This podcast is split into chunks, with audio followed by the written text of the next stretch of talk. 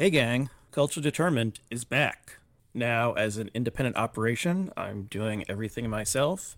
That means that I need your help to get other people to check out the podcast. The way to do that is to smash that subscribe button, leave a five star review, tweet about it, Facebook, Instagram, TikTok, tell your friends, tell your enemies, you know, strangers on the street, tell them about Culture Determined. I hope to get a more regular pace going, aiming for roughly once a week.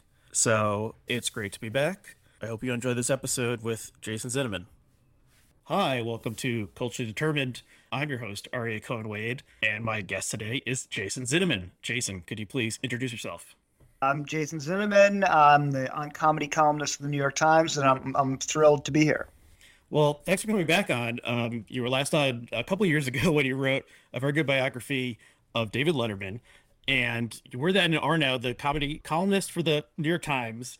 And in that capacity, you wrote a recent essay the title is "Is It Funny for the Jews?" Uh, it's a great title, and the link I believe will be included, you know, in the podcast description. But you can also Google "Is It Funny for the Jews?" or look in the New York Times that it ran February seventeenth. And I found the piece really interesting and asked you to come on to talk about it. So thank you for coming back on. You explored a topic that interests me in general and mentioned some stuff that I've been thinking about as well, in particular this book People Love Dead Jews by Dara Horn that came out last year. And I had her on the show four or five months ago, and that book has continued to sort of stay in my mind as various events involving Jews um, have popped up in the media as they tend to do. I would commend this piece to everyone, and it, something I liked about it was that you wrote about your ambivalence about this topic and didn't try to force some grand conclusion, but sort of thought about your ambivalence in productive ways. So, why did you want to write this piece? Well, this is a piece I sort of struggled to avoid probably for a long time. Um, it's something I've been thinking about um, for a long time. I mean, probably you know for years. Uh, but I, I, would say over the past year, I've had conversations with so many, you know, important people in my life about a lot of these issues, and uh, part of it might just be the, kind of classic getting older, like our, my, my parents getting the classic story of the getting more Jewish as you get older. Uh, and you know, as opposed to going to shul, I had to like grapple with these intellectual ideas. Uh, that's my version of of going to shul, I guess. Uh, uh, so I've been thinking about it for a long time. There were, but there was also a series of discrete events that uh, spurred it on. But it was actually, to be honest with you, always a piece that I couldn't figure out how to write. I sort of didn't know how even to write it in the Times. I knew that, and it began with you know one of the people who I talked to about these issues was my editor. I have a great editor who I've been working with the entire time, um, and we were at Katz's Deli, uh, and I was I was going. It wasn't like a pitch meeting or anything. I was just going on about Jewish issues, and then like maybe uh, a month later, she said, "Oh, you know, the, the casting element of it, which is you know the sort of." There's been like a series of of incidents about controversies about casting, whether to cast Jews and or non-Jews in, in Gentile roles or um, or other other racial issues involving casting. It's become an increasingly politicized issue. And, and she said, "Oh, do you, you know, do you you want to write a piece about that casting thing?" And I, I said, like, I, I knew right away, no, I didn't want to do that. You know, I I knew I, I actually would love to read like a hot take on casting from somebody who's very angry about it. But I knew that the the challenge of this piece was formal as much as substantive, which is that I wanted it to be to dramatize the ambivalence of a specific kind of Jewish person, which is which turns out there's a ton of them, um, uh, who's been thinking through these ideas. And to write a 2,500 word piece that doesn't have a strong point of view is challenging. I do think there is a there's an arc in this piece. I do change in my opinion, but it's not a dramatic arc and mm-hmm. there is um, you know i'm sort of arguing with myself in it um, i think one of my of the incredible amount of response i got you know one of the more gratifying somebody called it talmudic um, which i which i enjoyed uh, but i thought that that that you know i don't see it the same way Dara Horn does although reading her book was also really eye-opening um, and was a, was a key moment inspiring me to to rethink some of the things I, I thought. But I think she she you know part of her power in her book is she's less ambivalent, and also part of the power is that like I'm coming at at the end of the day I realize that I'm in the perfect position to write the piece because I'm the comedy a, a lot of really fascinating issues political and otherwise can be discussed through the prism of comedy better than anywhere else. And I'm coming at it from the point of view of of like a, a kind of culture vulture who is you know my work is of course political in the way that anybody's work is political um, mm-hmm. I'm interested in political issues, but my my kind of primary bias is towards great art. So so the casting thing particularly, it's like I come at it from the point of view that like I think anyone can play anyone uh, to a point, to a point. But then when you actually have to drill down on the on the question, do do you actually believe that? Does it actually matter with when uh, a Gentile plays a Jew or what? And then you have to ask yourself tough questions. You realize, well, no, not always. Uh, I mean, I mean, sometimes it does matter. Um, and I, I actually think, and I'll just, you know, again, there, I think that most people, whether it comes to this or comes to appropriation or it becomes to um, anti how you think about respond to anti-Semitism in works of art, most people aren't on one side of this cultural war angry divide, and most uh, of the media writing on this doesn't reflect that and I think part of that is that it's just not as fun to read, honestly. The uh, um, but uh, you don't want to be. And I worried this piece would be wishy-washy and it would come off as. But the truth is, is that like the world is complex, and, and criticism should reflect that. So you know, to sum up, I guess the story had been percolating for a while. Once I um, was offered this piece to do by casting, I said no, but there's this broader piece about which casting is a part of it, but also is about you know Jewish comedy, the legacy of Jewish comedy, and how I've been thinking increasingly about anti Semitism and the seriousness with which Jews take anti Semitism, particularly Jews who are, you know, like I say, culture vulture Jews like myself, and the stories we, we do and don't tell about that. Anyways, I'll shut up now and let you respond. yeah, well, that, there's a lot there to respond to. I mean, the um, I am also pretty ambivalent about the stuff in terms of casting, and I guess Sarah Silverman maybe was the one who sort of sparked this current iteration of the conversation where she, on her she was a show or a podcast or something, but she was talking about how very often Jewish characters in TV and movies are not played by Jewish actors, and in particular, uh, women, Jewish women characters, are not played by Jewish actresses. And um, Marvelous Mrs. Maisel is maybe one of the more prominent ones. Um, but there's many other examples, and then it seems like Jewish men uh, were able to enter playing themselves uh, earlier than than Jewish women were, and so there's a you know sort of a I don't know, and there's an angle there that that is interesting, but I I I am hesitant to be the type of person who's saying only, you know, only person of Group X can play character from Group X, and I don't think you mentioned this in the piece, but there's a staging of version of Venice going on in Brooklyn right now, in which Shylock is played by a Black American actor uh, who is not Jewish, but the character is is Jewish within the show, but and other and is I guess portrayed as a you know black Jew in this world. So it's sort of a colorblind casting kind of thing. But but once again, it's sort of like well, the, the role is not going to a Jewish actor, and maybe Al Pacino was given the most famous Shylock um, or maybe the most prominent. I don't know if it was any good or not, but um, of the past couple was, decades, and of course, it was great. It was the best. Al Pacino, the best, my favorite Shylock of the past that I that I've seen. And, right. and uh, and he's, I mean, uh. I mean, Shylock is an Italian Jew, so Al Pacino is Italian. But anyway, there's this side argument in um, in Dara Horn's book. One of her essays is, is the anti-Semitic aspect of Merchant of Venice, like too easily glossed over by critics, both Jewish and Gentile, who want to ignore the ugliness and, and don't want to say that Shakespeare, the great, you know, humanist writer, might have just been an anti-Semite himself. Um, so there, there's a lot there, but you, you start the piece with, with an anecdote that is a little unusual, I thought, and it's related to Caroline or change. So can you just recount that anecdote and say why you started? Yeah, that, that, that was that? a major clarifying moment that I knew I had to write the piece, which was so Caroline or Change is one of the greatest musicals of the last 25 years, maybe maybe the greatest. Tony Kushner wrote it, and it's kind of loosely based on his childhood. It's set in 1963, and it's about a relationship between a eight-year-old Jewish boy and his African American nanny and the and, their family.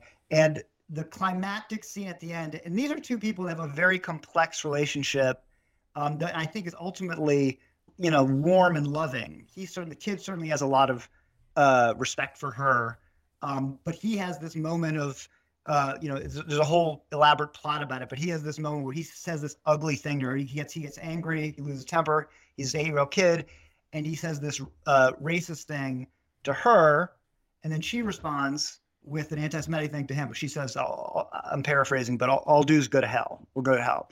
And this is, and then they both um, kind of regret it. But interestingly, it's funny, interesting in, in the current climate, they don't tell anybody, um, which I think is key. Um, you know, it's the opposite of calling out. Uh, no one, no one's wrote about this, but it's sort of a brief for not calling out. Like she doesn't tell his parents what happened. She is sings this great song about her regret of what she said, and you know, also is not like uh, doesn't go back and you know apologize. It's anyways. The point is, what was striking to me is I saw this show 20 years ago, and then I see the revival with my daughter. Um, and when the, the the boy said the racist thing, the audience was dead silent. And when she said the anti-Semitic thing, uh, there was really loud laugh, like chuckles, laughter. And I was completely baffled. My first reaction is like, this is not what the production wants, clearly. That's not what the, I was like, felt for the actors. That's not the, I knew what was coming next. This was not what you wanted. Mm-hmm. And I thought to myself, well, what's going on here? Why is that reaction? Where is that reaction coming from? And I, you know, I, I can't say conclusively, but I, you know, first of all, I asked a lot of people. This was not unusual. This this happened before. Um, I even talked to um, Mark Harris, who's Tony Kushner's husband, and uh, you know, to see like if this was this was something that happened. It, didn't only happen this this way. Sometimes there was silence. Both times there was there was chuckles. And then the woman who played Caroline uh, gave an interview for NPR where she she said she was disturbed by this. And by the way, I do think the reception of that was different by critics now than was back 20 years ago, which is also notable. Um, like there was one review I read where somebody said essentially that kid deserved it, mm-hmm. which also really uh, disturbed me. This is a eight-year-old boy, less than you know two decades after the Holocaust, almost certainly has relatives who died in the Holocaust. You know that that how how you know how how do we take that? What is that? So um, you know that was sort of the kicking off point of my piece, and and and that led into made think about something also just how easily Jewish comedians and myself and Jews in my life sort of laugh off anti-Semitism, joke joke about it. You know, it also when when the Chappelle special came out, highly controversial for all kinds of reasons. I heard, you know, obviously most famously on trans issues. Um, there was a lot, a lot of uh, criticism of the sex of sexism in the special. There is a whole joke about space Jews. Not only did nobody, I mean, very few people complain about that joke, but as soon as it came out, I remember seeing Brian Koppelman on Twitter, who's the showrunner of Billions. His first, who's a Jewish showrunner, I assume. His first reaction was, um, can, can I option space? Hey, Dave Chappelle, can I option space Jews? And, I'm not again, I'm not calling out Brian Koppelman. I'm not saying I was wrong. I, I was saying I recognize that response. That is a very that is the response of a culture of culture Jew that I'm talking about, which is to joke and laugh about it.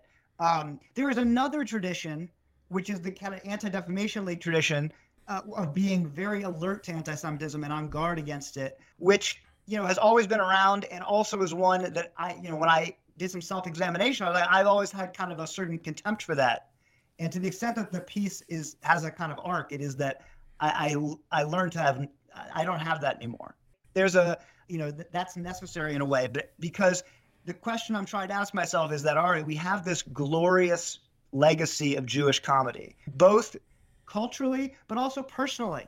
you know, it's how I can bond with so many other Jewish people of different of different kinds is through our sense, of, you know, laughing at dark things, making fun. You know, Jewish people, it's interesting. Our our idea about stereotypes and their danger, I think, is is different.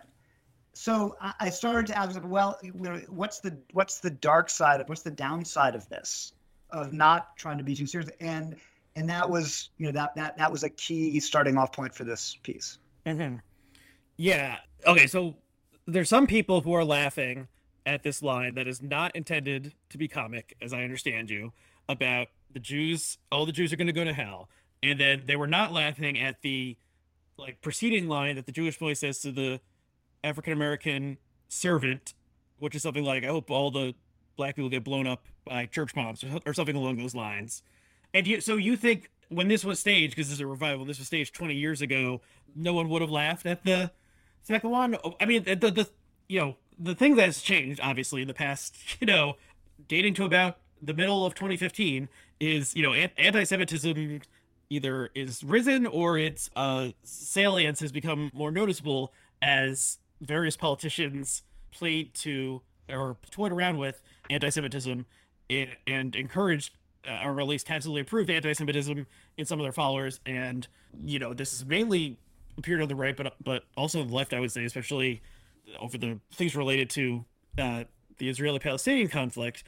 So you know, a joke about like all the Jews are going to hell, or not? It's I guess it was it's not, not, a, not joke. a, joke. It's not a joke. A, a line that's meant to be you know cutting and emotionally salient. So, twenty years ago, I don't know. So now we're all sort of more, at least we being the Jews, are sort of more um, Jews in America are more cognizant of the fact that not only are sort of like the anti-Semites still out there, like some of them are, you know, proud to um, proud to call themselves as such, etc. And I think, I mean, there's definitely been a rise in conspiratorial thinking, or at least how easy it is for conspiratorial thinking to rise to action over the pandemic and before.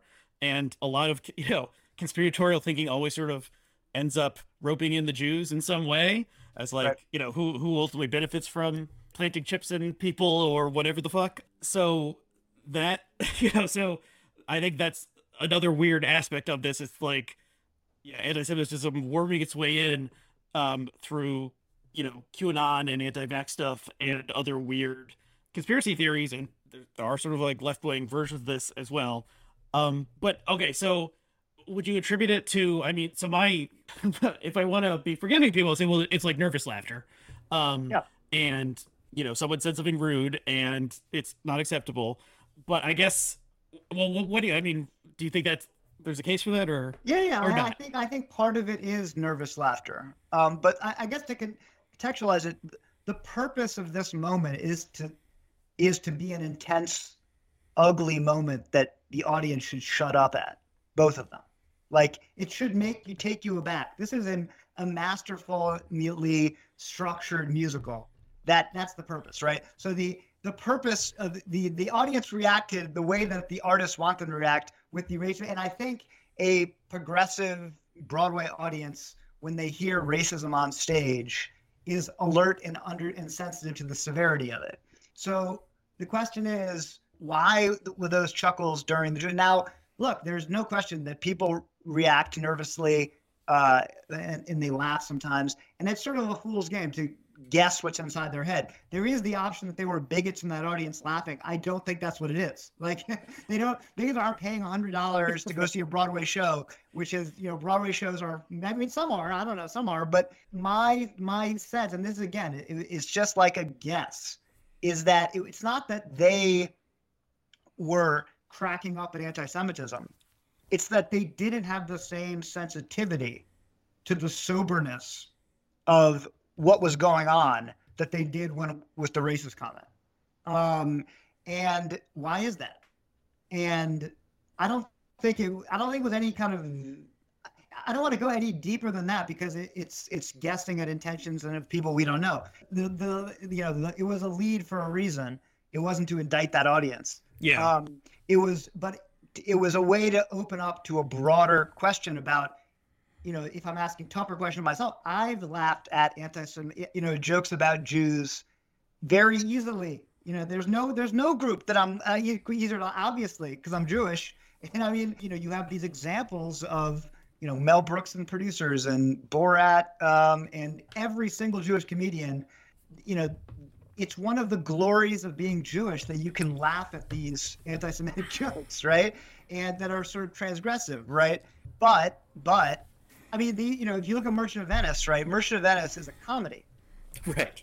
That's a comedy. I mean, again, I don't look at it the same way Dara Horn does, but it, I often, well, I used to joke that Merchant of Venice was the original version of a comedian who made an offensive joke and said, just kidding.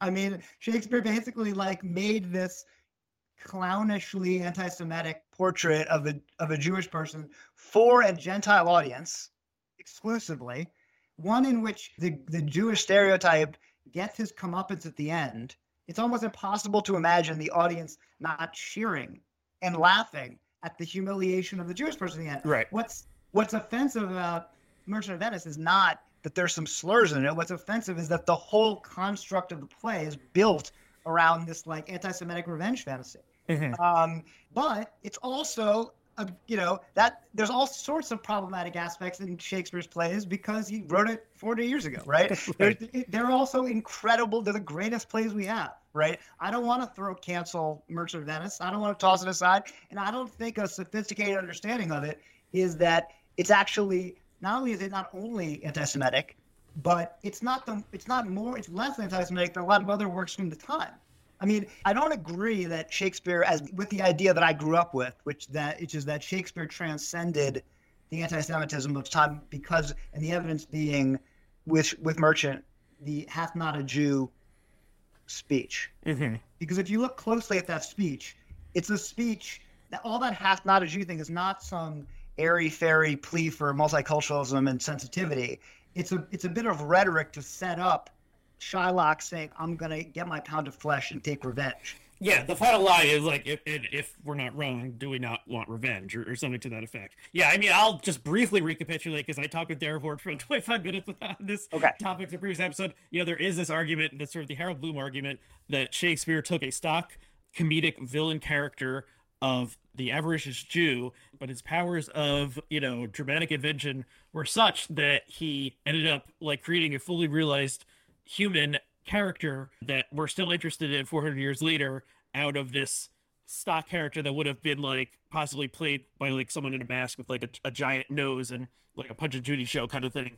So that is Harold Bloom. Um, and I subscribe to that in some ways and not in others. But I mean, you know, the fact that that Venice is getting a not a Broadway staging, but an off Broadway staging in, in Brooklyn as a major cultural event, but the director and everyone has decided to to you know inject uh, uh American understanding of race well, and the black white divide you, into it is sort of interesting. I haven't seen it. I'm, okay, I'm interested so in checking it out. I'm also uncomfortable with it. Like I heard from people who worked on that show after this piece.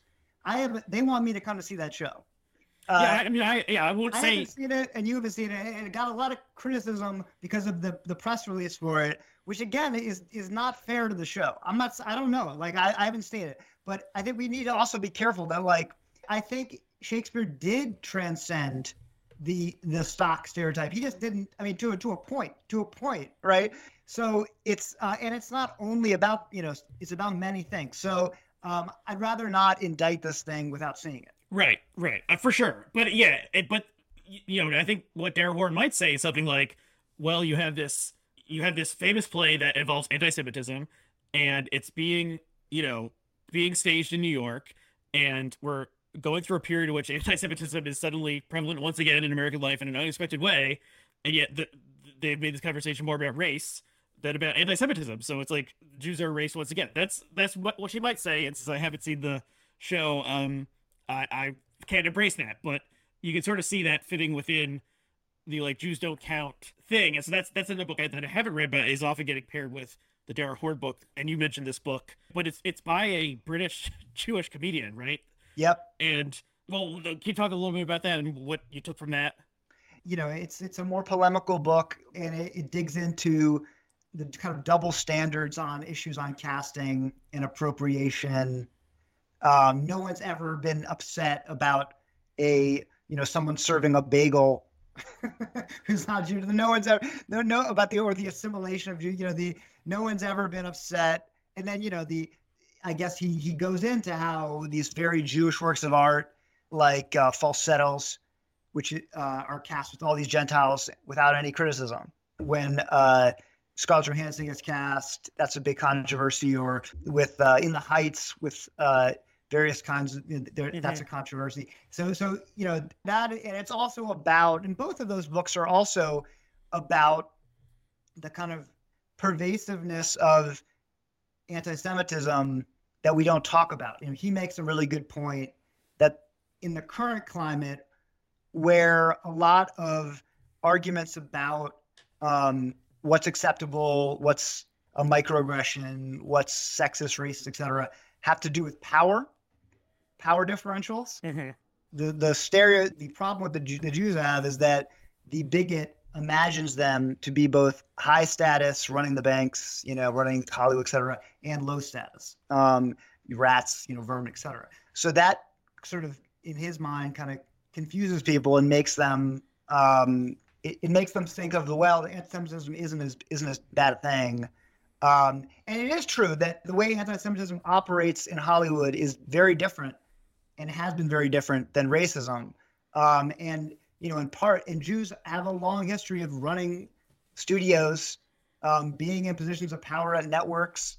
But at, at, the same time, that's not the same thing as saying there hasn't been this long uh, shadow of anti-Semitism. Some of it internalized, a lot of it internalized by other Jews uh, in power. That that has hurt and impeded Jewish careers. So that that that's his. You know, he's he he makes a lot of interesting points. Um, it's a narrower book than Dara Horn's um, mm-hmm. book, I think, and and little less reported, but they are of a, of a similar. It struck me reading both of them that there's something in the air here.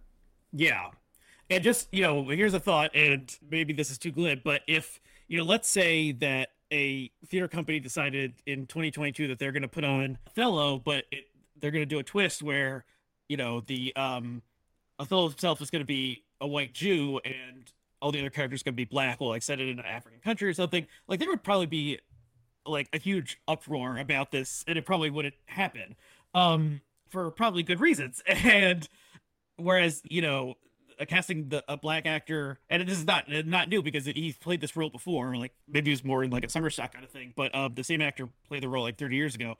But you know, it's the, the conversation is just is just different. And then when you recall the conversation around In the Heights, which was about like more about colorism, eh, which is you know a somewhat of a level down from like the level of like pure racism at which you know a lot of cultural conversation happens. I know it felt like it, it does seem to reinforce this like the rules that you know polite society has agreed upon about how minorities should be treated like we'll make an exception if, it, if the Jews are are in there. And yeah, the, the part about um, you know, the odd one of the odd aspects about anti-Semitism is that it's not like a, and maybe this is what tripped up Whoopi Goldberg. Um, it's not like traditional race hatred in which you're just saying like these people are like subhumans or scum or something. It's also like yeah, they're all powerful and they secretly control the banks and the world government and so forth.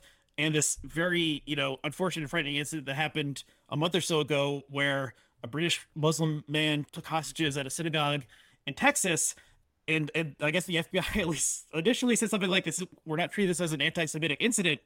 But he thought that taking Jews hostage would be like taking, like, you know, the, the Queen of England hostage or something and would get him, like, if he want, and he placed a call to a rabbi at the Central Synagogue in New York, thinking that, like, because the Jews have so much power, that he'll be able to get this person released from prison who he wants um, sprung because you know the Jew like you know it's like kidnapping Patty Hearst or something, and right. so that is a that's obviously anti-Semitic, but it doesn't fit in with, within the normal sort of like hierarchy system of racial oppression that most of American history is is arranged right. around. So it's like harder right. for us to understand it, I think, or, or for non-Jews to understand it. I don't know. Does that make sense to you? No, it makes a hundred percent. You're uh, completely, completely. I mean, these. I mean, it's it's interesting. There, there, there's interesting parallels between um, these rise in anti-Jewish attacks and, and anti-Asian attacks and how I see they've impacted people I know, and you know, it's hard not to see like the obviously the 2018 uh, attack on the synagogue in in Pittsburgh mm-hmm. being this massive turning point um, where you take things. But but you know, there's there's something else. I I think one thing that I've really learned in the response to this piece, which has frankly surprised me a bit, how overwhelming the the amount of people who've written me, amount of Jews who've written me, um, to tell stories about anti-Semitism, have made me think there's something else different between these things, which is that I think there's a um, well, I don't know if it's different, but I, I do know that there's a lot of Jews who have been bottling up a lot of these stories. A lot of Jews who think that it's not that big a deal, that there's worse problems in the world that they that you know, like me. I, I really honestly, I say this in the piece. I do not think my life has been defined or impeded by anti-Semitism at all. It's kind of hard for me to admit that, but I, I that's how I feel. That's how I've always felt, and if anything, it's it's been helpful. But then once I actually sat down and thought about my life, I actually sat down and made a list of all the anti-Semitic incidents in my. It's a long list. It's a uh-huh. really long list. Some of which I've told people, and they're like shocked by or disturbed by, and I don't think are bad at all, at all, right? And I realized, you know, I'm, I'm also there's generational differences there. There's all sorts of reasons for this. But I, thought, I started to think, well, this is really interesting that I have this whole list. You know, obviously from being a little kid, not to mention like the reason I'm in here in this country at all, of course, is has to do with you know relatives who aren't that far away fleeing uh, the Holocaust. Mm-hmm. Um, but in my life, you know, from a little kid to you know high school, story, you know, college to you know the horror of being Jewish online, right? The, uh, there's all these stories, none of which I consider. I until I really started thinking hard about this, particularly you know meaningful to faze me. And I started, well, why not? And am I complicit in something? And that's what I feel. That is definitely hit. You know what I've in the feedback that I've heard. I've heard a lot of other people saying that, saying this happened to me, this happened to me, this happened to me. You know, and I, maybe they have told a lot of other people about it. I, I, my impression is no. My impression is that there is a lot of, you know, rationalization, denial, trying not to play play the victim. There's a lot of this, and I'm not sure that's you know some of that is some of that is useful, but a lot of it isn't. Yeah, it's vexing and, and difficult, and maybe you know for the, the post World War II, um, post Holocaust Americans were probably thought, you know, well, this, you know, this isn't the Holocaust. Like that, you know, the, the the worst thing that could possibly happen in the 20th century happened, and the Jews were the primary victims, and like so. If someone says a slur or something, well, you know, shaking off like, you know, this is America, blah blah. Um, so that's one way to do it, and that's certainly not, you know, perhaps not centering victimhood is a conscious or unconscious decision, but maybe has led to various, you know, cultural traits in American Jews that are helpful. I, I don't know exactly. I mean, I'm thinking about uh, the incident that happened at the very beginning of, of Philip Roth's career, where he wrote um, some short stories that were gaining traction, and I think one in particular involved a Jewish like it was takes place at like training camp in the military, and there's a shirker, and and he's Jewish, and he's trying to get out of like doing the compulsory tasks and duties and so forth. And the the sergeant, whatever, is also Jewish. And at first, he sort of like lets him slide or something because they're like, ah, we're both Jews, come on. And then he realizes this guy is taking advantage of him. And like the equivalent of Abe Foxman or whoever of that day, like wrote, you know, wrote a letter to young Philip Roth saying like, you're to bring a second Holocaust onto us. Like you're doing Hitler's work. And this was like a radicalized moment in his career. And he uh, fictionalized this in The Ghostwriter and yeah, and so I think the rebellion against that being like, no, we don't need to sugarcoat it. Like, I wrote a story about a fictional Jew who was a bad person. You know, Jews are real people; they can be bad people too. And if you depict them, a Jew doing something bad like shirking military duty, then you know you can't tell me, like I can't do that. And so that that sort of became the reigning attitude, I guess, in in some way, at least in comedy. Like, you know, you can depict these things and laugh at them and Seinfeld and Larry David, um, you know, are making fun of themselves and you know various Jewish foibles. I I don't know, it, but it's something like shifting now, where that sort of the the rabbi whoever who wrote to Philip Roth in the fifties maybe would have get a little more of a hearing today than you would have 20 years ago. Well, I think look, my inclination is to is you know I roll my eyes at Abe Foxman, I roll my eyes at that rabbi, and I think that you know, um, but I think that voice is you know is important and is is worth thinking about.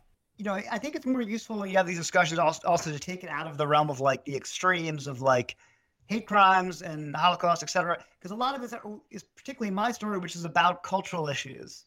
You know, one big issue that people talk about, you know, how, how much should we take is is representation, right?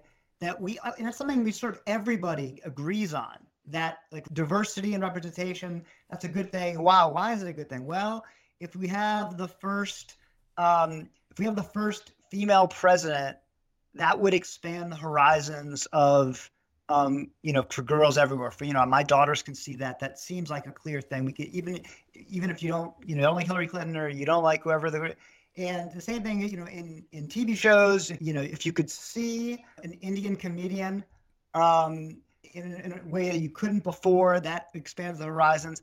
And you know, one of the things that was really eye-opening in this piece is I always assumed that, oh, look, the reason I'm not on the side of the Abe Fox, or one of the reasons, is that look, culturally, Jews are everywhere. We've had this great tr- part because we've been allowed to roam and be dark and light, and we've been allowed. And so, of course, like we, you know, we're well, what are we complaining about? We we've been we you know we've been. But then I actually thought about it, my childhood, and I read. I, I also read this uh, another book I mentioned, this Jeremy Dauber book, which points out that in the, in the 80s, essentially from 78 to you know, really 80, 87 with 30 something, but 89 really and a statistic that blew my mind, and a lot of people who read the piece also this, that there were no main characters on primetime television. This is back when primetime television really meant something. That that was culture right. for a kid. There was no internet. There was, you know, I wasn't seeing R-rated movies. There was no streaming. Forget that. All all of culture was so that meant there were no Jews. Now this is a time when there was there was black representation that you saw at the in the highest levels, right? On the Cosby Show and different. I mean, you know, there wasn't every kind, but there was some, right? Mm-hmm. And then when uh, there was some Jewish representation, there was it was only this one kind, which was the Jewish male stand-up comic with, generally speaking, a Gentile love interest. Mm-hmm. So there was no Jewish women all through the '80s, um, and no Jewish couples. That's actually, uh, in a lot of ways, really hit me hard. I was like, "Is that right?" I never saw now, granted, there was, um, you know, in maybe in some in movies there was there, and there were certainly Jews represented, Woody Allen and Albert Brooks, et cetera. But I wasn't seeing that as a kid. Now, if we're to accept the fact that it matters, it mattered that there was the only Indian character that an Indian kid, American Indian kid saw was Apu. Shouldn't this matter? And is this idea that that Jews have been everywhere? And then, of course, you know, you say uh, you go back farther. It's farther in time, and you say that even the Jews who were there I, I do think it's actually the Jewish men and Jewish women are a completely different story. And even today, there's a lot of Jewish actresses you people have no idea are Jewish, like Scarlett Johansson. The aforementioned right? Scarlett Johansson, yeah. Yeah, or Rachel Weisz. Um, that also was interesting to me. That was really that that that that shook me because I was like, oh, that's not how I rem. That made me reevaluate my own life story. Along that combined with this thing about like looking at these what we now call microaggressions and what we get, you know, like all right, what what? And I also thought I, I thought it was one story. This was a story, an example of something where I didn't think was anti-Semitic at all, but I've told people, and they've been there, which was that so there was no Jews until I think there was uh 30 something, and then around this time, Northern Exposure came out. Do you remember that show? Mm-hmm. So there was a guy named Fleischman, Jewish guy, who moved to Alaska. Uh-huh and he had some, you know, he was he, he was a doctor, and I love that show. And he was one of the only Jewish characters on television who in a drama, right, along with the guy from Thirty Something. Um, so I went to college in Chicago, and it was the first time that I'd, you know, in my dorm there were a lot of people who'd never met Jews before. Mm-hmm. People from there was one there was one girl from Quincy, Illinois, who I was the first Jew she ever met. and as soon as she met me, she and you know I got along great with her. I was like psyched that some girl was talking to me. Right. She uh but she called me Fleischman. And that whole year she called me Fleischman, right? Uh-huh. because that was the only Jew she knew. Was it what? What was it? A Jewish actor? Who Yeah, was the lead yeah, in that? Rob, Rob Morrow. Okay, yeah, I do remember that. Yeah, I vaguely remember the show. I was a little too young for it, but um, And yeah. some people, some people, when I tell that stor- story, they're like, "I'm sorry," and I'm like, "I didn't. I really was. I she was only in good spirit. You know, it didn't mean anything bad by. And I, you know, but but it, what it did tell me is culture matters. Like it mattered that she had this one Jewish character, Mhm. or so few Jewish characters. Especially, particularly, and it mattered that we're such a tiny. It reminded me that we're a tiny population, and there are plenty of people in this country who had, you know, don't have exposure to us. This is yeah, this is true. Here's a side note. Do you remember the show Brooklyn Bridge that was on? I think maybe only in one season, in like Uh, 1991 or two. I know of it, but I, I don't. I, I didn't watch it. Okay, yeah, I think it, it seems to not have ever made it onto DVD or streaming or anything, so sort of lost in time. But that was, I mean, it was a sort of like Wonder Years, but set in Brooklyn with a Jewish family. And I can't remember if it took place before or after World War II, but you know, they lived in Brooklyn, and it very much was sort of like a family drama of, you know, that probably was teaching lessons, you know, for the whole family kind of thing. But I remember really enjoying it as a kid, and yeah, I was probably like eight or nine. But that but also in that one the love interest is a little redheaded catholic girl you know who lives across the street. And um so once again you know male like nine year old boy is sort of the main character. And the mother must have been jewish but i don't remember what the parents were like and all but sort of the main plot line was a, the jewish kid with a crush on the gentile girl um there was yeah there was so there was a turning point that was sort of like late 80s and seinfeld and then a semi-forgotten richard lewis sitcom and harry met sally also and it did Jackie yeah Mason, Chicken Soup, and if you read the press from back then, it's it's it's startling. If you read like the mainstream media coverage of it, it's like, oh my God, this is this crazy risk the networks are doing. They're putting these Jews on TV, and then they have quotes from them saying, "Well, you know, this is not going to be too Jewish. It's not going. It's the, you know, it, it was a really big deal in a way that's kind of hard for us to imagine now. And, and you know, it, I guess it is a long time ago, but for me, it's it's it's you know right at you know it's puberty. It's right at the heart of my childhood, and it's interesting. I, I mean, I'm grateful that now you have uh, Amy Schumer and the one from Broad City, and you know Jenny Slate. You have more you know examples of Jewish women in culture now. Um, things have improved. It's worth Yeah. also you know pointing that out. yeah um so how do you think sort of contemporary and upcoming jewish comedians are understanding this you mentioned a couple and one is actually a show that someone just recommended to me that i go check out and it's called just for us um alex edelman is the performer i guess it's a one-man show um and you also mentioned uh, Hannah Einbinder, who is in Hacks. Oh, though I just remembered one thing I did want to briefly mention. Randomly, I was reading an article on the New Yorker website, and below there were some links to old pieces. I don't know if it was an algorithm decided or what, but there's something about Seinfeld. I was like, oh, what is this? I clicked on it. It was a article from 1993 by James Wolcott comparing and contrasting Seinfeld and Howard Stern and making the case that they represented sort of two sides of the Jewish comedic id, uh, with Stern being like much more unleashed, dark, and obviously like playing into racism explicitly, whereas Seinfeld was sort of like tiptoeing around those things.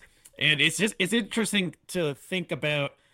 I mean, obviously Howard Stern is Jewish, but he's not known for being Jewish. I know in the culture Right. today, maybe he was more 30 years ago, but to have Seinfeld and and Howard Stern paired was an interesting thing to think about because they, they seem totally dissimilar to me today. But um but anyway, but back to yeah, what do you what do you see among younger Jewish comedians who have you know their sensibilities have been formed over the past you know seven or eight years where there seems to have been this shift in, in the um understanding of anti-Semitism.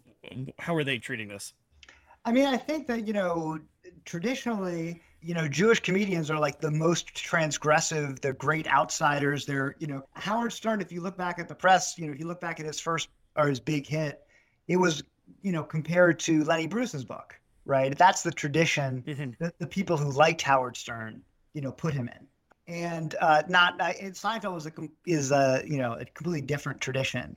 But, you know, a lot, there's really a fantastic tradition of sort of transgressive Jewish artists who are pushing the envelope and all these things.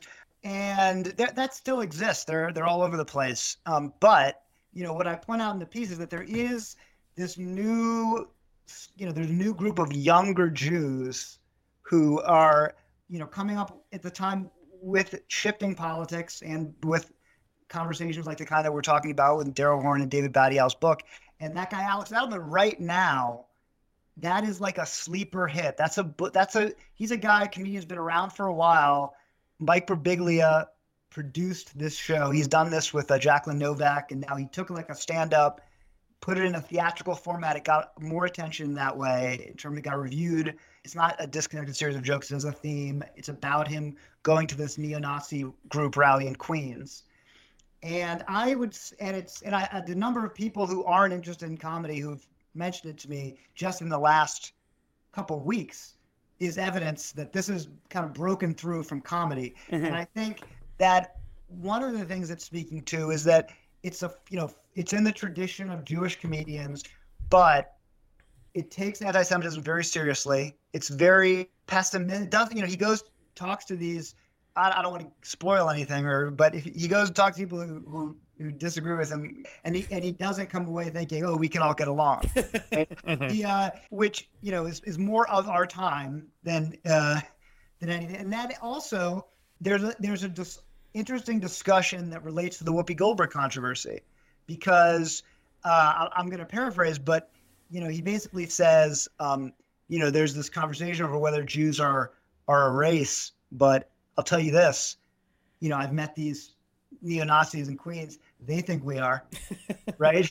They, they, um, you know, if Whoopi Goldberg had seen this show, she wouldn't have made that mistake. Um, and um, so it's, it, I think it's very much a show of the zeitgeist.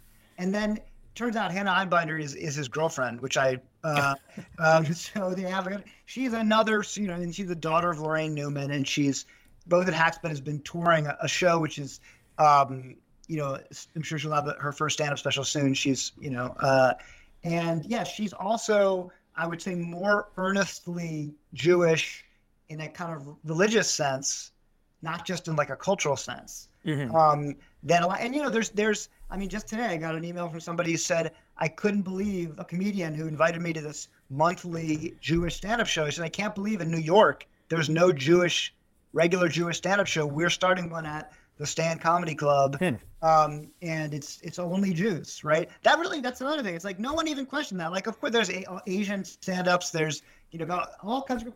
Did we need a Jewish stand-up? The joke would be like every show is a Jewish stand-up, right? But you know now there's there's a shift going on, and I think to some degree, you know, my my piece is part of thinking through that.